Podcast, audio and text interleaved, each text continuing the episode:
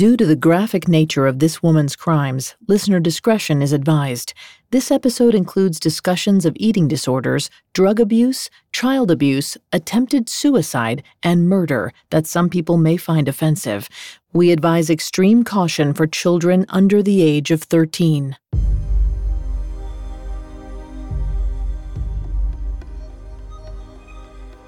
24 year old Kristin Rossum had walked into the San Diego medical examiner's office every day for nearly three years. She was known as the young, pretty, blonde toxicologist, exceedingly good at her job, even if she was also sleeping with her boss. But this particular Sunday morning was not a normal workday for Kristin. She was in the office for much more sinister reasons. She made her way quickly to the room where they stored all the drugs collected from death scenes throughout the county oxycodone, clonazepam, methamphetamine, cocaine. It was a candy store of narcotics. For a former addict like Kristin, it was always a temptation. It was like the drugs were just there for the taking. But despite that, she never gave in. Until now. She looked over the shelves. It wasn't long before she found what she was looking for fentanyl, an opioid 50 times more potent than morphine and extremely lethal if taken in high dosages. But despite her past addiction, the fentanyl wasn't for her, it was for her husband. He just didn't know it yet. Picture a murderer, a gangster, a thief. Did you picture a woman? We didn't think so. Society associates men with dangerous crimes. But what happens when the perpetrator is female? Every Wednesday, we examine the psychology, motivations, and atrocities of female criminals. Hi, I'm Vanessa Richardson, and you're listening to Female Criminals, a Spotify original from Parcast. You can find episodes of Female Criminals and all other Parcast originals for free on Spotify or wherever you listen to podcasts. This is our first episode on Kristin Rossum, a bright young woman who strove for perfection as a teenager until a ballet injury led her into drug use. We'll cover her addiction and how she got clean with the help of Greg DeVillers, a man she married but then came to resent so much she poisoned him. Next week, we'll look into how Kristin murdered her husband. Then we'll detail her elaborate attempts to make the crime look like a suicide before her unmasking as a murderer and the sensational trial that followed. This episode is brought to you by Anytime Fitness. Forget dark alleys and cemeteries. For some, the gym is the scariest place of all, but it doesn't have to be. With a personalized plan and expert coaching, Anytime Fitness can help make the gym less frightening. Get more for your gym membership than machines. Get personalized support anytime, anywhere. Visit AnytimeFitness.com to try it for free today. Terms, conditions, and restrictions apply. See website for details. It feels like we're all being told to go on this diet, take that supplement. Ozempic will give you depression, but you know what'll cure that? Weed. Or you could try to balance your hormones. At Science Versus, we're like, what the f is going on? Forget the crap online and listen to Science Versus. Just the facts. Oh, and a bunch of stupid jokes. What is a ghost's favorite fruit? Blueberries. That's Science VS. New season out on Spotify soon. Imagine you're a fly on the wall at a dinner between the mafia, the CIA, and the KGB. That's where my new podcast begins. This is Neil Strauss, host of To Live and Die in LA, and I wanted to quickly tell you about an intense new series about a dangerous spy taught to seduce men for their secrets and sometimes their lives. From Tenderfoot TV, this is To Die For. Search To Die For in your podcast app to follow the show.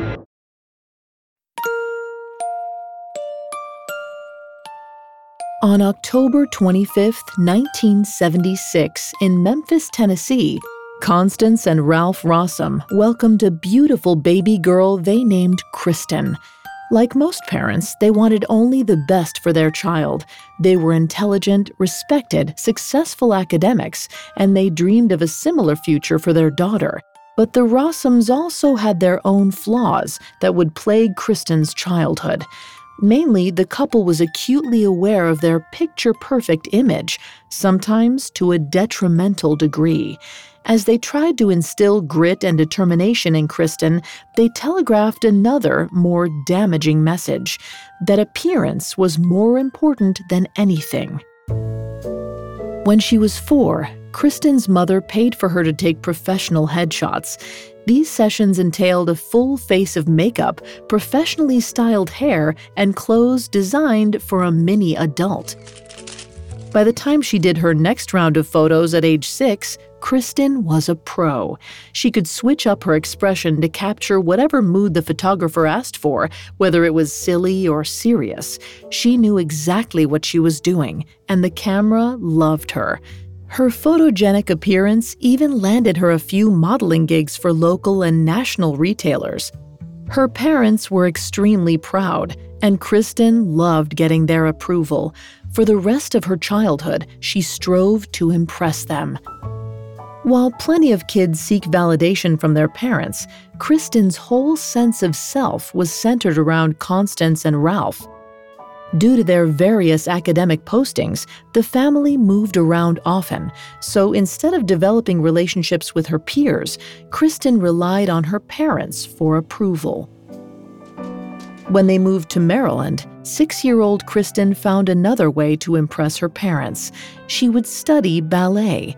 And like everything young Kristin put her mind to, she was exceptional. She practiced for the next three years.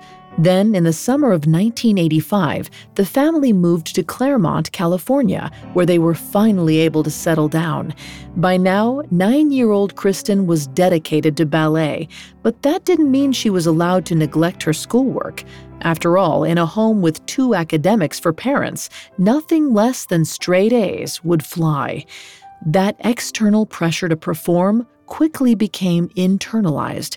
As hard as her parents were on her, Kristin was even harder on herself. In her diary, she wrote, it was always obvious to me that I was expected to do well in school. I wanted to make my parents proud of me. I wanted to be the best in everything I did. I wanted to be perfect. Before we continue with Kristin's psychology, I'm not a licensed psychiatrist or psychologist, but I have done a lot of research for the show. According to Dr. Daniel Madigan, there are two types of perfectionism perfectionistic strivings, which include positive aspects like high personal standards, and perfectionist concerns, which focus on negative things like mistakes. Kristin's perfectionism fell into the second category, she was consumed by all the things that she believed were wrong with her, from her body to her dance technique. And with that intense self scrutiny often comes poor coping mechanisms. As Kristin's dedication to ballet grew, so did her mental health issues. In 1991, 15 year old Kristin was offered a spot in the Boston Ballet's prestigious summer program, but among other extremely talented ballerinas, the pressure only mounted. For one, she couldn't stand how she looked.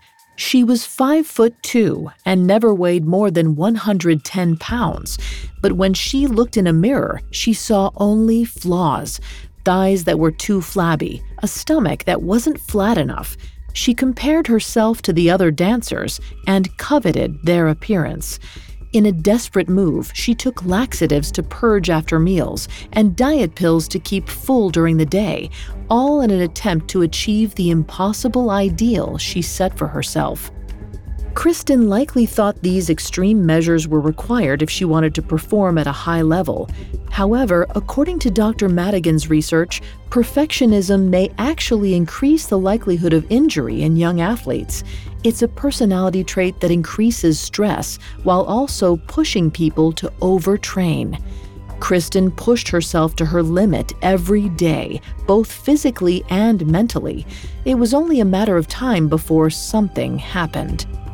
In the fall of 1991, Kristin enrolled in an all girls boarding school in Richmond, Virginia, which she sought out for its dance program. One night during a performance, Kristin leapt into another dancer's arms, expecting to be lifted, but she fell to the floor. She'd been dropped right onto her leg. She was in agony. A doctor delivered the bad news. She'd torn several ligaments and would have to wear an ankle cast for two months. It wasn't the end of the world. At least, it wouldn't have been if she'd properly rested and healed. But Kristin didn't want to wait. She was determined to get herself back out there. So, as soon as she could stand up, she returned to practice. Unsurprisingly, she hurt her leg again, this time due to a stress fracture, and no matter what she did, this second injury wouldn't heal. She was out for so long, she no longer had the calluses on her toes that she needed to do point. It was all too much, too painful, too frustrating, and for the first time in Kristin's life, she quit. Kristin returned to Claremont for her junior year of high school in 1992, but without ballet, she was a different person, sad and withdrawn, and lacking the motivation she had possessed her whole life. And now she suddenly had a lot of free time to fill. One night, she went to a party with some friends. There, someone offered her a line of white powder. Kristin had smoked pot before, but she never really saw the appeal. She certainly hadn't experimented with hard drugs, but she was feeling lost, and something to loosen her up was just what she needed. So she inhaled the powder, and then came a state of euphoria that she had never felt before. The drug was methamphetamine, otherwise known as crystal meth or speed. Kristin was hooked. For the first time in her life, she felt satisfied with herself. No, not just satisfied, happy. As her use of meth increased, Kristin lost her ability to focus on anything else. She stopped spending time with her friends, she lost weight, and her grades plummeted. Her parents worried something was wrong, but chalked it up to typical teenage angst. Even in their worst nightmares, neither of them ever imagined that their darling, perfect daughter was addicted to a street drug. But then her parents went on a cruise, leaving Kristin at home alone. When they returned, they found out she'd thrown a party. Credit cards, personal checks, and a video camera were all missing. And even more concerning, Constance found a bag of white powder in the mailbox. 16 year old Kristin claimed she had no idea where the bag came from, but her parents were starting to catch on. For the first time, they suspected she was using drugs.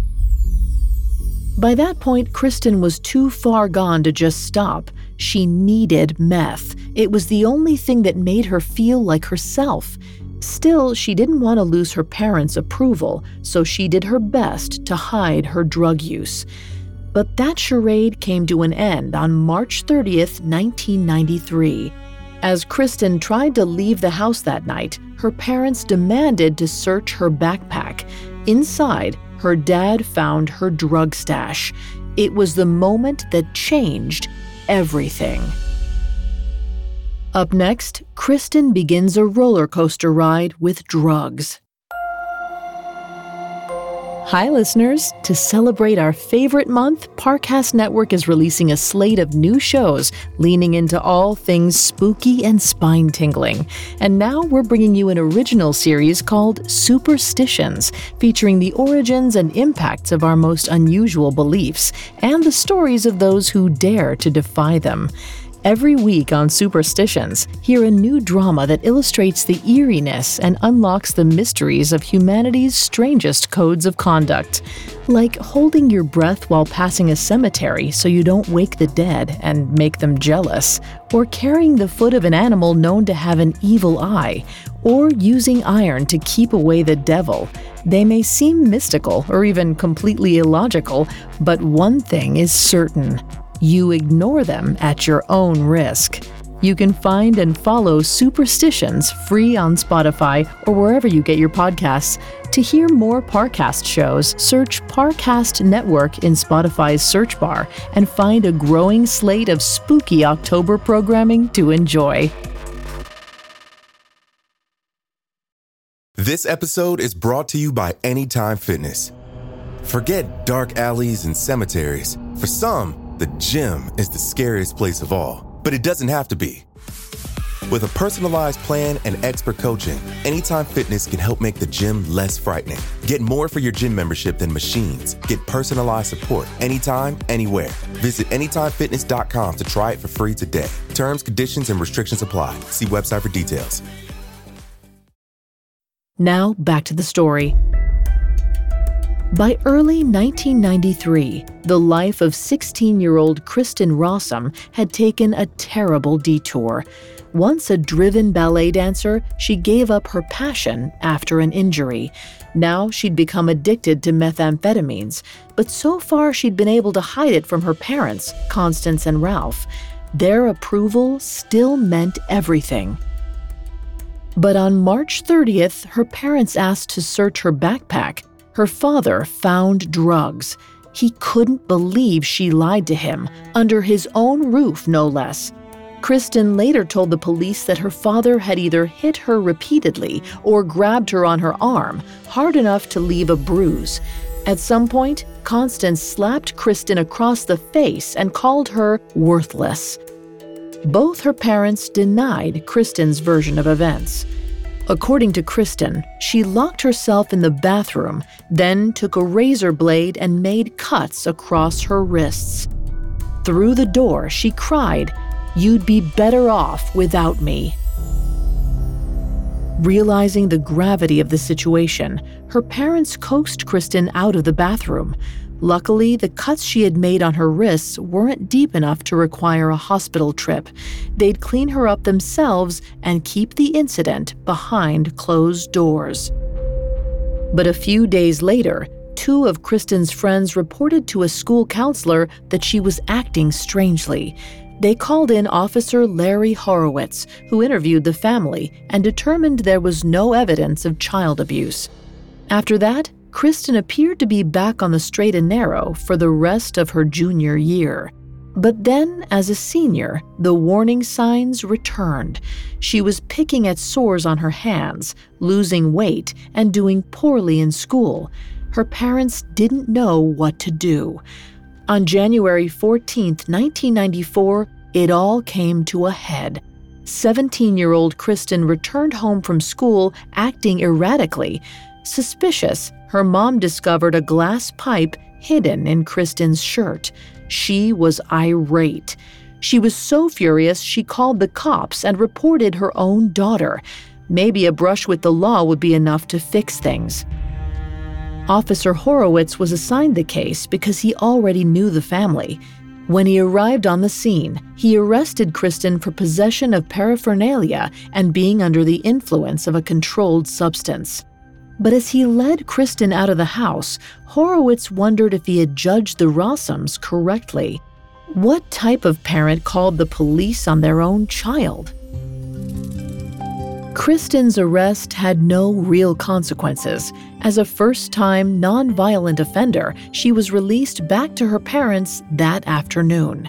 But it did prompt a change. Her parents decided a change of scenery would do her good. She graduated early from Claremont High School and enrolled that summer at the University of Redlands. The school was just 30 miles away, so she could still live at home under her parents' watchful eye. At first, the new setting seemed to help. In fact, she appeared to be doing so well that her parents agreed to let her live on campus for fall semester. But as soon as Kristin experienced the freedom of living on her own, she slipped. At a party, a fellow student offered her meth.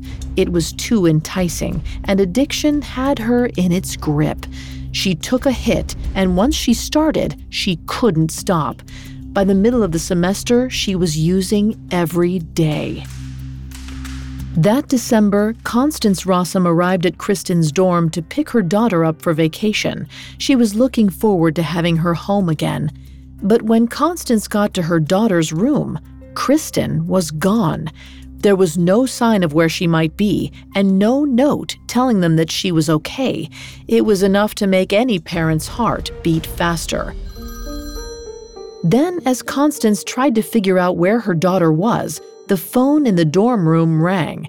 It was Kristin's old drug dealer on the line. Constance's stomach sank as she realized that her daughter was back on drugs. Meanwhile, Kristin was staying with a friend in Newport. It wasn't until a week later, on Christmas Eve, that the friend called Kristin's parents to let them know their daughter was all right.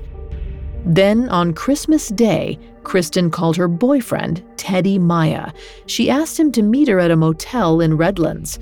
When he got there, Teddy was shocked at the sight of her. His blonde, beautiful girlfriend looked awful, with sores on her hands and face from the meth. He was worried about her, but he stayed the night, hoping the next day he'd be able to bring her home. But Kristin had no intention of going home. Instead, she stole the money out of Teddy's wallet while he was in the shower and ran away again. She took the cash and bought a one way Amtrak ticket to San Diego. She got off in Chula Vista, the last town before Mexico, and rented the cheapest motel room she could find. But once she got there, she was too jittery to stay put. So she decided to take a trip to Tijuana, just over the border. Still high on meth, Kristin made her way across the pedestrian border crossing. As she moved with the crowd, she accidentally bumped into a man and dropped her jacket. When they both leaned down to pick it up, they laughed and introduced themselves. A meet cute, just like in the movies. His name was Greg DeVillers. He was 21, clean living, and from that night on, smitten with Kristin. Greg was out for a boys' night with his brothers and friend, but he invited Kristin along with them. She was more than happy for the company and didn't leave his side the entire night. As they hung out in Tijuana, Greg learned Kristin's story. A strict non drug user, he painted a version of the world where she too could live a clean life, just as he did. It was something she liked the sound of. So when Greg invited Kristin back to San Diego at the end of the night, she said yes.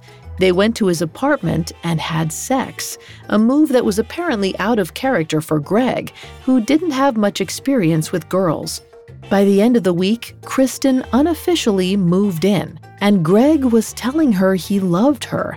She told him she loved him too, but whether or not she meant it was less cut and dried. As she later recalled, it's hard not to say, I love you too, when someone says, I love you. After living with Greg for a few weeks, 18 year old Kristin finally called her parents. She explained that she was in San Diego and that her new friend Greg was helping her get off drugs. She was working too. She had a job at California Pizza Kitchen and she was teaching ballet classes on the side. Her parents were relieved to hear from her, and they came to San Diego to see her and meet Greg. Both Constance and Ralph liked him from the start. He seemed like a kind, genuine person, and more than that, they were thrilled that he was helping Kristin stay off drugs. But as happy as the Rossums were with the situation, tensions were rising in Greg's apartment. He was enamored with Kristin, but his roommates were less so. Greg seemed to think that she was on the straight and narrow for good, but his friend and brother weren't convinced. There were several reasons for this. Kristin's exaggerated mood swings, how she'd check out from conversations, and a string of items that went missing from their home. Though she always foisted the blame onto Greg's roommates when things disappeared.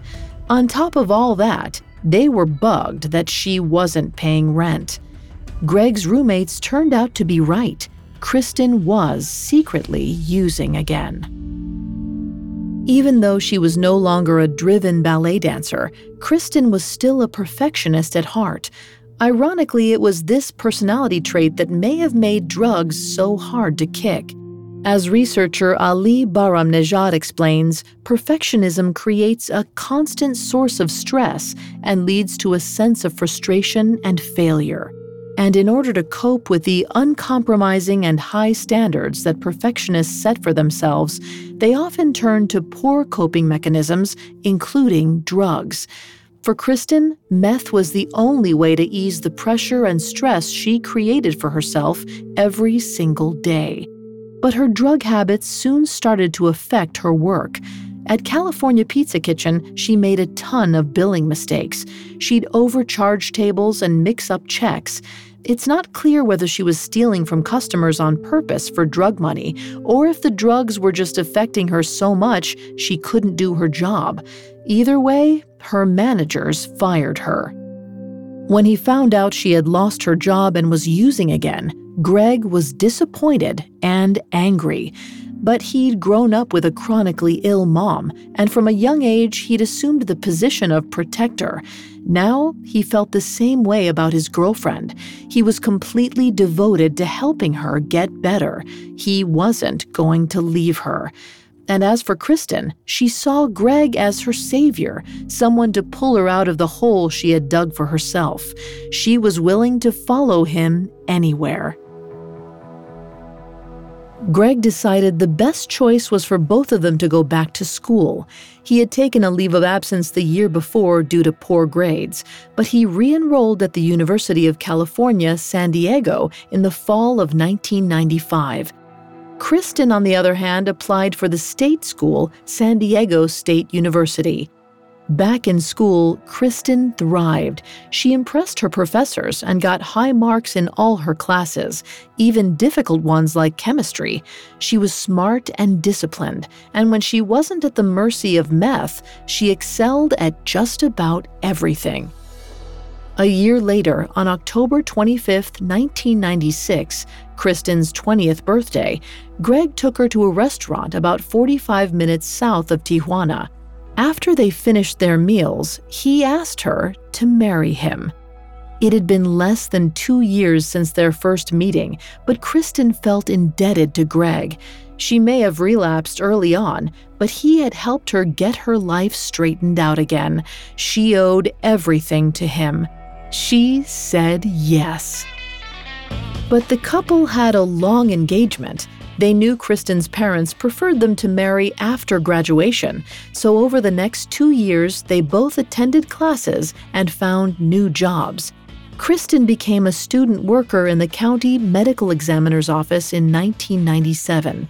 She took to the work quickly, impressing her coworkers as she'd done with her professors. She was efficient, precise, and a wonderful presence in the office. From the outside, it seemed that Kristin and Greg were doing well for themselves and that they were happy with each other. But Kristin worried about marrying Greg. She'd noticed that as time passed from her last relapse and she sought out more independence, Greg didn't like it. According to journalist Caitlin Rother, Greg displayed the typical behavior of someone involved with an addict. He tried to control and protect Kristin and their relationship.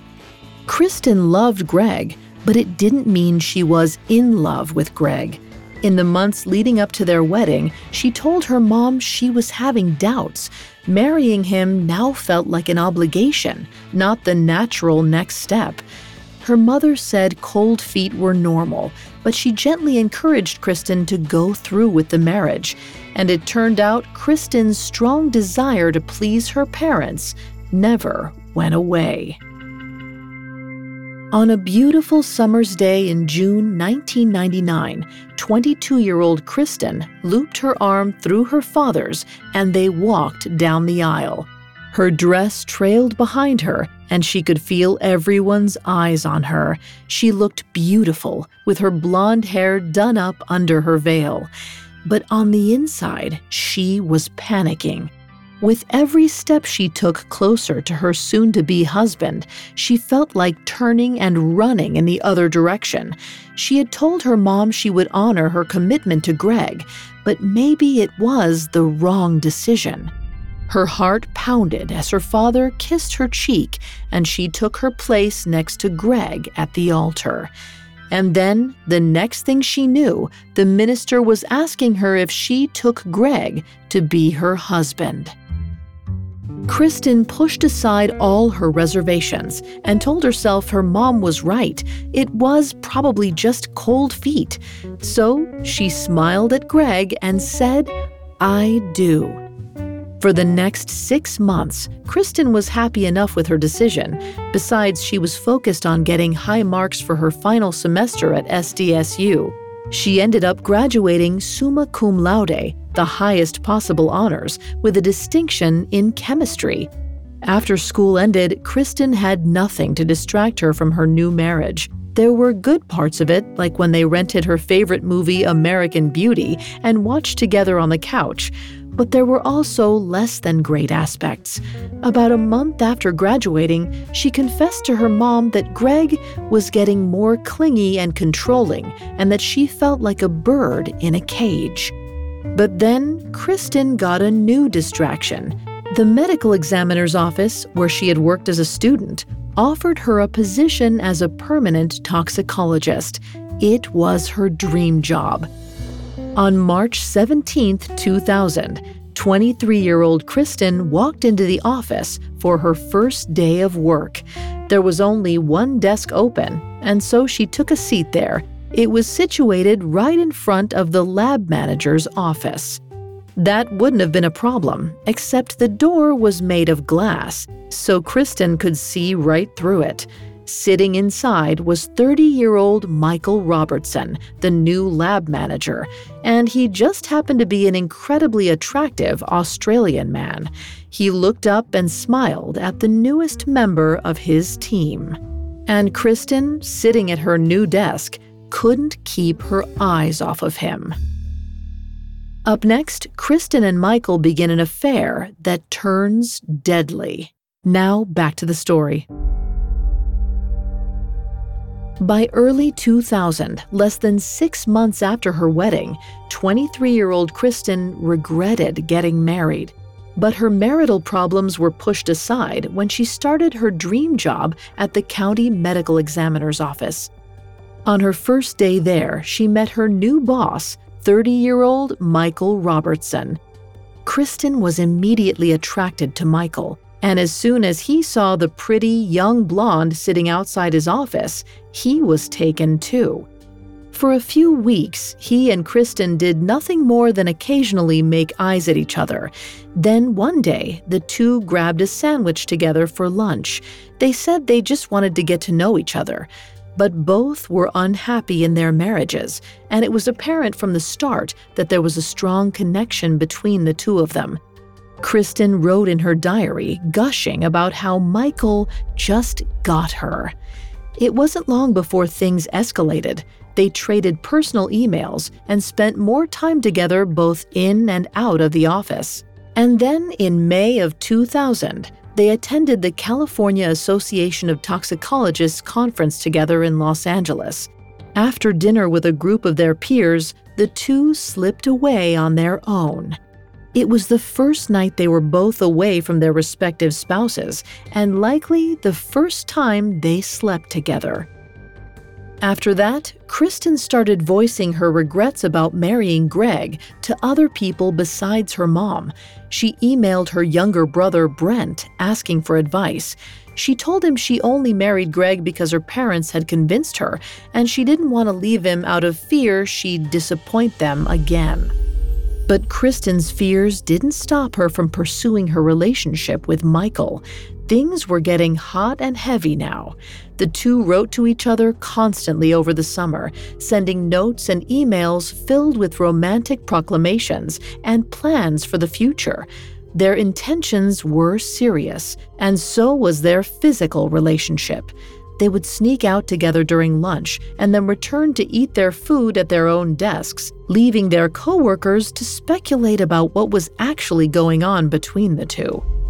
Many of their colleagues came to resent the blatant flouting of the rules, Michael was Kristin's superior, and not only were they clearly engaged in a sexual relationship, Michael showed preferential treatment to Kristin and her projects.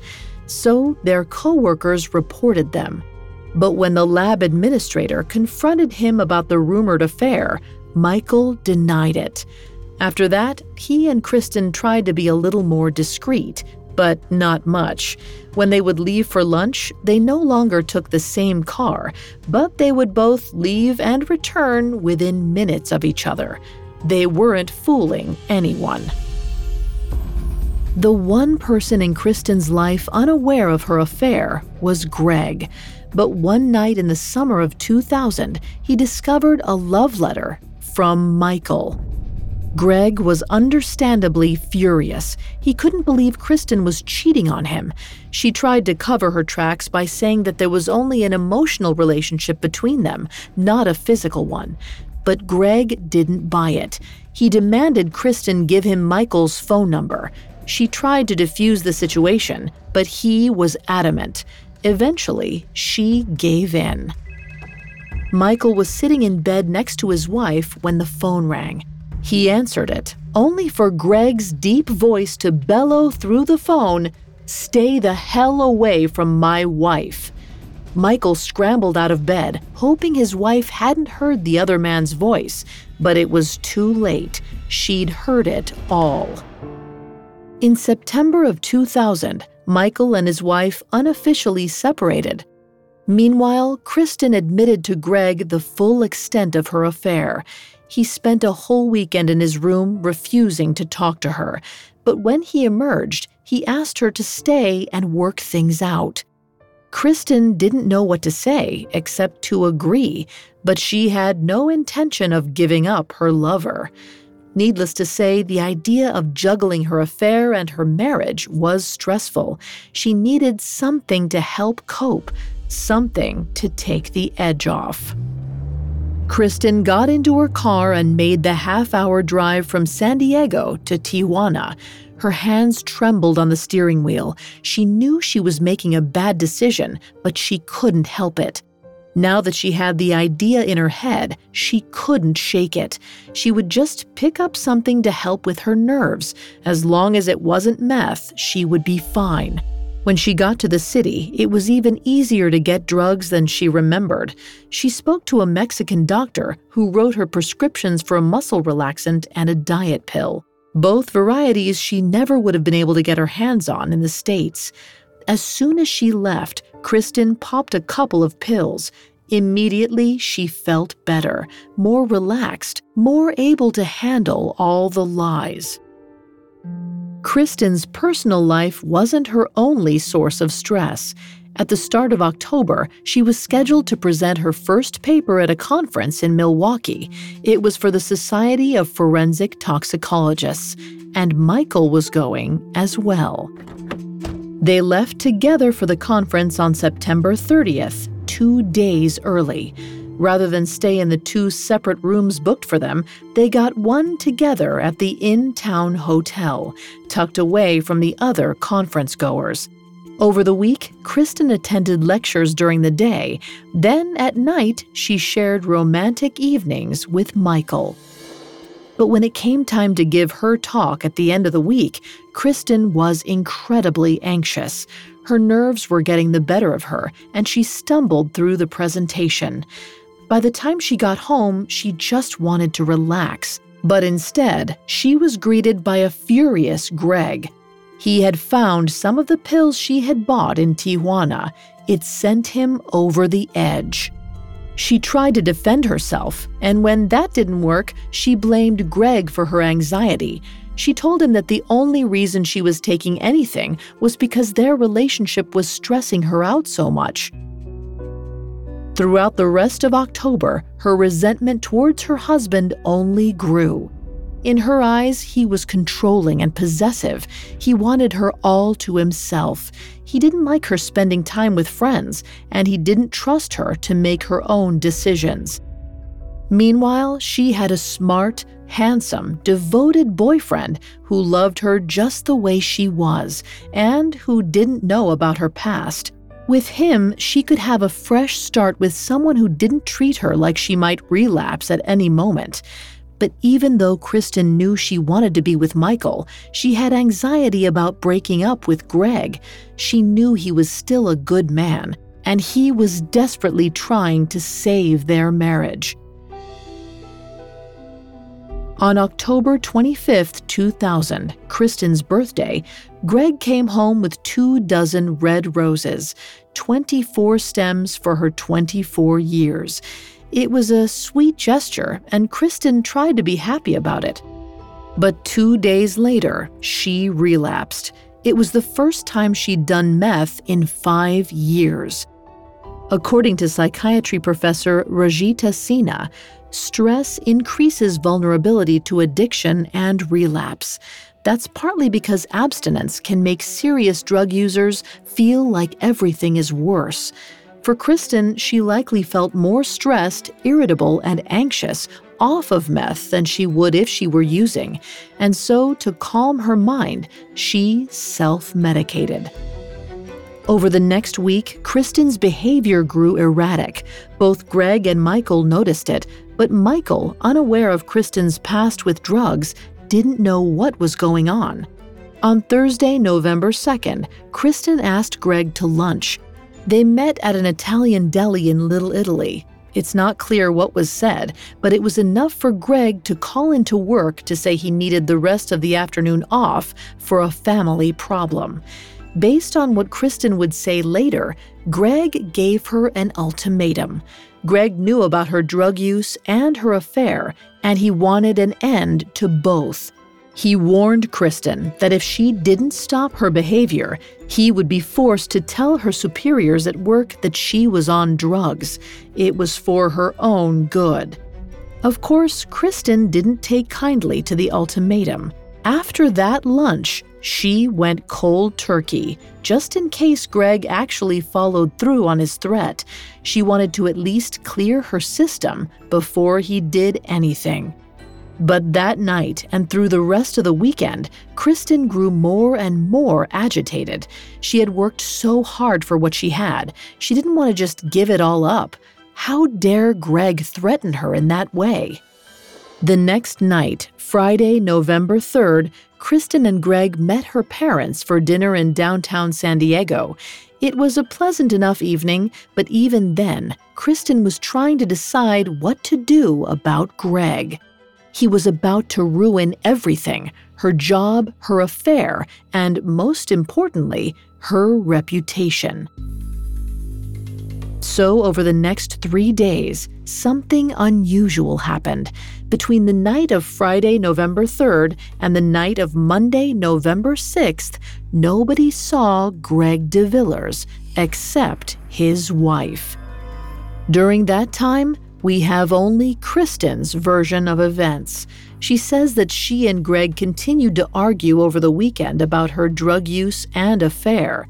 She finally told him she wanted a separation, but he said he couldn't live without her. And then, according to Kristin, Greg, a man who refused to use so much as over the counter cold medicine, took serious doses of clonazepam and oxycodone to help him sleep. Then he slept from around 9 p.m. on Sunday night all the way through Monday. That day, November 6th, Kristin was in and out of the apartment, checking on Greg, meeting up with Michael, and running errands. When she came home that evening, Greg was still sleeping soundly, so she took a bath. It was only when she was about to get into bed with him that she realized his body was cold so she called 911 immediately. But in reality, Kristin had drugged her husband, and now it was time for the cover up.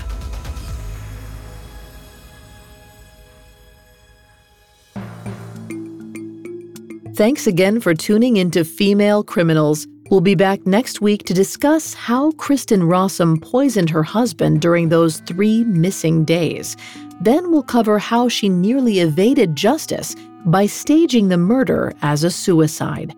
For more information on Kristin Rossum, amongst the many sources we used, we found Poisoned Love by Caitlin Rother, extremely helpful to our research. You can find all episodes of Female Criminals and all other originals from Parcast for free on Spotify. We'll see you next time. Female Criminals was created by Max Cutler and is a Spotify original from Parcast. Executive producers include Max and Ron Cutler, sound design by Mike Ramos, with production assistance by Ron Shapiro, Carly Madden, and Joshua Kern. This episode of Female Criminals was written by Alex Burns, with writing assistance by Abigail Cannon. I'm Vanessa Richardson.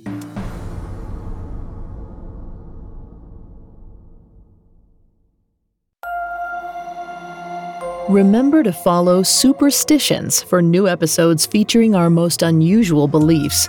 Are they side effects of ancient folklore or truly the masters of our fates? Look closely and examine the writing on the wall. Superstitions airs every Wednesday, free on Spotify.